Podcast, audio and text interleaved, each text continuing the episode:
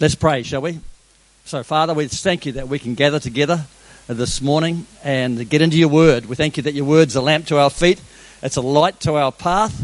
And Lord, we just want to receive from you this morning. So we just open our hearts to you in the Spirit and just pray that God, you would just drop gems into our hearts, things that we can put into practice uh, so that we can be doers of your word and not hearers only. We ask in Jesus' precious name. Amen. Amen. Okay. Do you remember the days when you could travel overseas on an aeroplane uh, without COVID tests? Yeah, some of you do. Well, on one of the uh, one of the flights I had overseas quite a number of years ago, uh, I was watching uh, one of the movies that they had, and uh, airlines have sanitized movies. I love those. You know, they take a lot of the swearing out, and they take some of the scenes out, and it's just uh, it's just really good. So, one of the flights that I was on, I watched a film called 50 First Dates. And it's a film starring Adam Sandler and Drew uh, Barrymore. And it's a really cute story. Basically, um, Adam Sandler is a, is a womanizer. And he goes into this uh, cafe in Hawaii and he sees Drew Barrymore and he sort of falls in love with her and uh, wants to go out on a date with her. But what he doesn't realize is that a year before, Drew Barrymore was in an accident and as a result of the head injury that she uh, got in that accident, she wakes up every morning and can't remember the day before. So Adam Sandler has to figure out how he can woo this woman when every morning she's pushed the reset button and can't remember the day before. Well, in the end, they get married and it's, it's all good. But the, the reality is, uh, we can be a bit like that as well. We can forget a whole pile of things about God. Uh, we forget who God is and we forget who we are in God.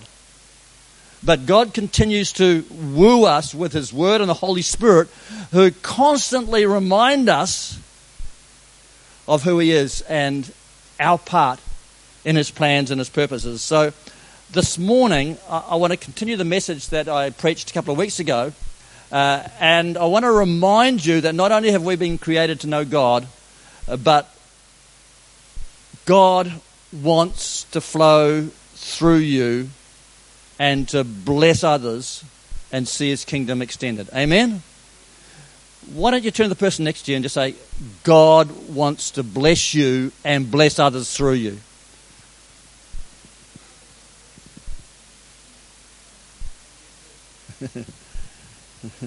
so, in Luke chapter 5, we've got a great story of Jesus calling the disciples. And so we're going to start in there, and uh, I've got a few points that um, the Lord's given me that I trust will bless you. So we're going to read, uh, it'll be on the screen behind me in the NIV version. So, one day, as Jesus was standing by the lake of Gennesaret, which is, by the way, the um, Sea of Galilee, Okay? The people were crowding around him and listening to the word of God. And he saw at the water's edge two boats left there by the fishermen who were washing their nets. He got into one of the boats, the one belonging to Simon, and asked him to put out a little from the shore. Then he sat down and taught the people from the boat. When he had finished speaking, he said to Simon, Put out into the deep water and let down the nets for a catch. Simon answered, Master, we've worked hard all night and haven't caught anything. But because you say so, I'll let down the nets. When they had done so, they caught such a large number of fish that their nets began to break. So they signaled their partners in the other boat to come and help them. And they came and filled both boats so full that they began to sink. When Simon Peter saw this, he fell at Jesus' knees and said, Go away from me, Lord, I'm a sinful man. For he and all his companions were astonished at the catch of fish they had taken. And so were James and John, the sons of Zebedee, Simon's partners. Then Jesus said to Simon, Don't be afraid. From now on, you will fish for people. So they pulled their boats up on the shore, left everything, and followed him. I don't think there's a fisherman here at church that hasn't experienced a bad day fishing on a number of occasions. Would, would I be light there? Yeah. Uh, some of you are, are smiling at that. But the reality is, we don't just have bad days fishing, uh, we have bad days. Uh, we go through tough times and tough seasons in life. But interestingly, it's after the bad day when we're at our lowest points that I find God breaks through into our lives and blesses us. Often, the edge of our next blessing will be that place of failure or that place of disappointment or that place where we've done everything that we thought we could do but get no results. It's there when I come to the end of myself that I find that that's the place that God steps in and blesses. Uh, it's after we have fished all night, caught nothing, that God provides a miracle that we couldn't have achieved in our own strength. It's interesting that Lake Galilee, uh, or the Lake of Gennesaret, uh, is the place where Jesus did so many of his miracles, it's actually the lowest freshwater lake in the world. And it's at that low point that a life changing miracle happens. But we tend to forget. Uh, when we're in the middle of a problem, we often forget that God is for us and wants to bless us. And He wants us to be successful in life. Jeremiah 29 11, uh, God says, For I know the plans that I have for you, declares the Lord, plans for good and not for evil, to give you a future and a hope. Uh, there are lots and lots and lots of scriptures throughout the Word where God demonstrates his nature, which is to bless his kids. Now, if you're a fisherman, success for you is catching fish. And Jesus gave these guys a huge, miraculous catch, not just to bless them and make them successful, but to reveal himself to them. If you're a businessman, God wants your business to do well. He wants you to make lots of money to finance the kingdom of God, to help the needy. God wants us to be blessed so that we can be a blessing. If you're a teacher, God wants to bless you and make you successful and give you great insights into your kids. He wants to give you wisdom. He wants you to be able to have words of knowledge about your kids' lives. He wants you to be blessed so that you can be a blessing uh, to those kids. If you're a nurse, He wants to bless you so that patients will want to be looked after by you. And people will want to work with you because you act like Jesus to them. When I was sick up in hospital six years ago or so, man, it was so good to see Christian nurses there ministering, not just doing the physical stuff, but praying, praying through the words, uh, wards. Um, if you're a doctor, God wants to give you healing hands. Because He says that those that know Him will lay hands on the sick and they'll be healed. Success is discovering what God has called you to do and doing it really well. But when we are going through difficult times, which all of us have, uh, we tend to forget that God wants to bless us. We get so focused on the moment, so focused on the program, we forget that God is for us and He wants to bless us. And that's the very time that we should expect a miracle. Uh, just as Jesus chose the lowest freshwater lake to do many of his miracles, so he often chooses our lowest moments, our weakest places to do his greatest work. So if you're in a low place today, then the conditions are right for a miracle. God wants to bless you. But there's a catch. The catch is when God tells you to do something, do it. So every Monday uh, that I get a chance, I go up and play golf up at Sherwood um, Park Golf Club. And about seven years ago, I was playing with a group of guys. There's um, four in a team, and one of the guys was a retired vet called Bruce Pickford. And um, Bruce is a great guy. And uh, we were standing on the ninth. He tees off, and um, Bruce slices his ball into the trees. And so we get up to his ball, and there it is, sitting at the foot of these big trees. And there are two big tree roots on either side of his ball. It's trapped. And so he looks at me and he says, Okay, Reverend, what should I do? So I bowed my head and I waited a few minutes and then I said, Bruce, God says take a penalty drop. Now, what that means is that you take the ball out, you move it one club length in any direction, and it costs you one stroke, but you get out of the problem. And he looked at me and he says, Nah, I'm not going to do that. so he gets the club out, addresses the ball, whack. Well, he hit the ball all right, but it hit the tree root, went straight up the trunk of the tree, and landed in a tree fern and stayed up there. Well, we were killing ourselves laughing, eh? And uh, after we stopped rolling around on the fairway, uh, one of the other guys yells out to Bruce, he says, Bruce, see, when God tells you to do something, do it. I thought, wow. Where did that come from, God? that was pretty good. And that's the condition of blessing. We have to listen to God and obey.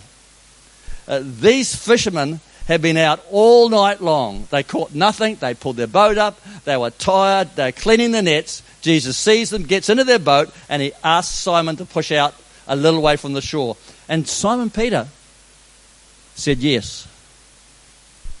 He could have said, Nah, I'm too busy. We're too tired. Come back tomorrow. We want to clean up. We want to go home to bed.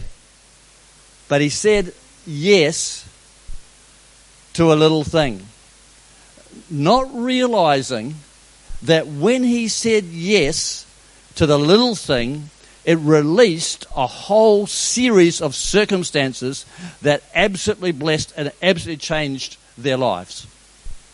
You see, destiny is mainly discovered in the little things of life. And the little things will often lead you to other things. On a uh, missions trip to Uganda a few years ago, I had the privilege of um, working with the Tumasimis, and they took me up to Jinja. Anyone been to Uganda? Been to? Ah, yes. okay, so Jinja uh, is the source of the River Nile. So the River Nile comes out from uh, Lake Victoria, and it's quite big. That's that's the outlet of Lake Victoria, and the start of the River Nile. And uh, I was amazed at how big it was, and uh, I thought, man, if I if I put something in here, will that end up down through Egypt and, and the like? And um, then I thought, it's such a big river, but when baby Moses was floating down the Nile in a basket, it was the little currents that caused the basket to get caught up against the reeds. It was the little things. And it was there that Pharaoh's daughter found it, changed Moses' destiny. It's the little currents of the river of life that will lead us to our destiny. Not so often the big deal that we make about a lot of stuff. It's most often the little things, the little decisions that will change the direction of your life. From Peter's point of view, here all he can see is can I use your boat? He didn't see that Jesus was going to say, put out into the deep water and let down your nets for a catch. I mean, if the fishermen there had seen what was going to happen, all of the fishermen would have been lined up saying, Here, take my boat. Take my boat. Here, get onto mine. But God very rarely shows you where things will lead you. He just asks you to be faithful and obey Him in the little things. And He says, you know, if you're faithful in the little things, He can trust you to be faithful in much. Peter's destiny was actually discovered in saying yes to a simple question Can I use your boat? Uh, Peter had no idea that when he said yes to Jesus, it would lead to seeing blind eyes open, deaf ears healed, people raised from the dead, uh, walking on water, seeing Moses and Elijah, seeing crowds fed with a few loaves and fishes. Peter had no idea what was to come. All he knew was that Jesus had asked for his boat, then asked him to go out into the deep and try again. You know, when you obey God in the little things, it's amazing where they will lead you. There's that scripture, Luke 16:10. Whoever can be trusted with very little can also be trusted with much. And God will use the little things to test you and to trust you so that you become a candidate for the bigger things. Faith is saying yes to Jesus even when you don't know where it's going to lead you. It's pushing out into the deep just because Jesus asks you to. Many people equate obedience to Jesus as obligation, and they make it sound as if it's a hard thing. But in my experience, uh, and I've been a Christian for 50 years now, uh, obedience to Jesus isn't obligation, it's opportunity. It opens the door to blessing. It opens the door to our futures. Uh, we need to be people who will do that do whatever God asks us to do and keep on doing it. Many, many, many times I've sat down with Pastor Tark and we've talked about uh, how we came to the Lord during revival times. And when we gave our hearts to the Lord, it wasn't, hey, God, we'll serve you if you do this and this and this for us. It was, God, here we are. We'll serve you. We'll do whatever you want. When we said yes to Jesus, it was unconditionally yes. If God had said at some stage, hey, I want you to go down to Eketahuna and start a work down there, we would have done it. We would have done it simply because God asks. And that's what He is wanting from us. Sometimes in life, though, you can do the right thing and it seems like nothing happens. Anyone experience that? I find that God comes to those who are consistently doing the right thing, week in, week out, regardless of whether they are seeing a lot of fruit or, or not. So in church ministry, I'm always looking out for the faithful ones. Because I know that if someone's faithful on the info desk or someone's faithful in ushering, if they're just faithful coming to prayer meetings, things like that, I know that if they're faithful in that, they can be trusted with a lot.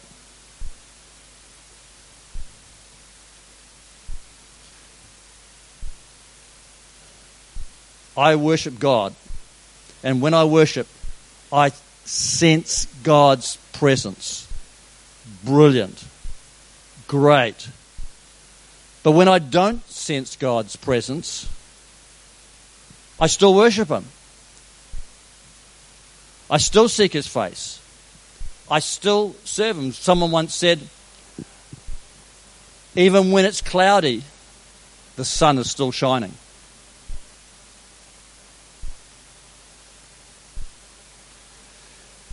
I am going to serve and live for Him regardless of anything else. I, I give because I believe in giving. I believe in giving because I believe in God. I serve because it's the right thing to do. I attend church because that's what God's asked me to do. When the going gets tough, keep cleaning the nets, keep preparing, keep doing the things that you need to do each day, and God will open doors of opportunity for you.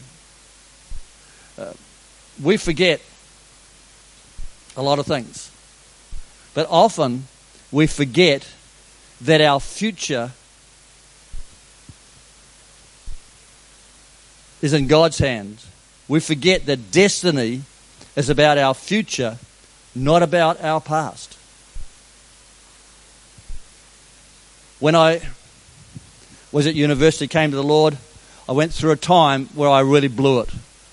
Uh, in my actions, I went away from God. And I went through a time where I just couldn't sense God's presence. When I repented, I came back to the Lord. Um, I still couldn't sense God's presence. I remember sitting, I'd gone for about a year like this. Absolutely no sense of the presence of God, no nothing, just absolutely locked up. I remember sitting in church one morning and I started to cry. And then I realized, hey, that's the first time I've cried in a year. Something broke. Something broke. Something broke.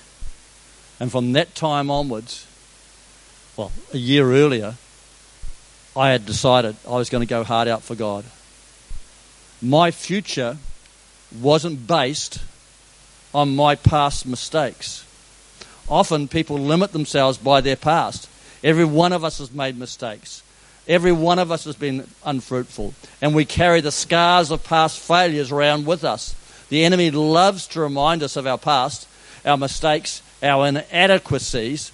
He floods our minds with condemnation. But remember, we don't win the battle of the mind by constantly fighting against the lies of the enemy. We win the battle of the mind by filling our minds with the truth of God's Word. Because when you fill your mind with the truth of God's Word, there's no room for the enemy to get in and flood in. The enemy will tell you that your future is defined by your scars, by your failures, by your regrets, by your shame. But God's word tells us that we aren't defined by our scars. We, we and our future are defined by Jesus' scars. And therefore, we are forgiven and we are loved. He took my scars for me to the cross. And so we can live out of forgiveness and love, not failure and shame. His word says, Therefore, there is now no condemnation to them in Christ Jesus. Fill your mind with the truth of God's word. And finally, uh, we forget that God requires our partnership. Jesus is Lord. He could have stood on the side of the water and said, Hey, you fishermen, you've caught nothing all night. Let me get you some fish. Here, fish, come here. And a whole school of fish would have swum up onto the beach and laid themselves out. Surely God could do that. I said in the other service, you know, many times I've been out at the Hen and Chicks and seen whole schools of kahawai and thinking, hey, kahawai uh, or trevally, why don't you just jump into my boat? Wouldn't that be good? my faith hasn't been that uh, strong for that. Although, yeah, although one time, one time, I was with the family uh, when the boys were little and we were fishing at Bowentown at night and uh, Penny and the boys were in the cabin, gone to sleep and uh, my boat was only 18 foot 6 in those days, and I was on a stretcher across the, across the back of the boat. And because we had the night lights on, it attracted lots of bait fish. And I got woken up in the middle of the night when a piper jumped on into the boat on top, landed on top of me. Obviously, a, uh, a kingfish had gone through the school, and they'd all scattered, and one poor piper had jumped up and landed on me. That's the only time that I've had fish jump into the boat. But Jesus could have done that. He could have done that, but he didn't. Because he actually works with us and through us. So the way Jesus met these fishermen was to say, hey, you guys go out, you do the natural thing. You row out into deep water, you put down the net, uh, you do all the normal stuff, and because you are faithful and obedient, I will then do the supernatural stuff and help you. God blesses what we do. So, give God something to bless. Our biggest enemy can often be ourselves, and that we don't actually believe that God can use us. Why would He use our boat? It's too old, it's too dirty, it's not very big. Uh, most of us say, I'm just normal. I don't have what it takes. I'm just me. I can't witness. I'm not that smart. I'm not that good looking. I'm, I'm not this. I'm not that. I've got a past. That's the enemy. That's the enemy. God says, You're a child of God. He says, Make yourself available. Well, I don't deserve to be blessed. That's what Peter said after the miracle. He fell down at Jesus' feet and he said, I don't deserve this. And yet God is all the time saying, You are the one I want to use. All you have to do is be willing. God says, I have a destiny for you. I have dreams for you. Don't put yourself down.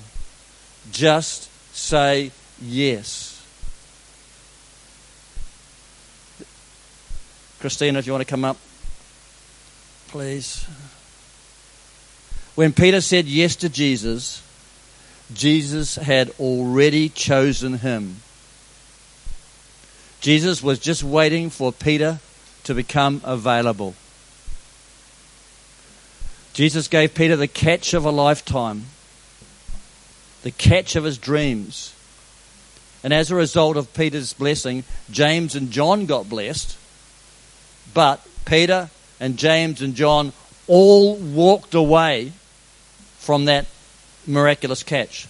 They left it on the beach because they saw that Jesus and his plan for their life was far more important than boatloads of fish. On the day of Pentecost, when Peter preaches and sees 3,000 people saved, revival in Jerusalem, which led to revival in Judea, Samaria, I don't think he's thinking, I wish I'd kept all those fish. You know, God doesn't ask everybody to give up their jobs. He asked these guys to, though. I was at a Black Power funeral when God said to me, How many more young men will die before before you'll preach my word. I didn't want to be a preacher. I was actually scared of public speaking.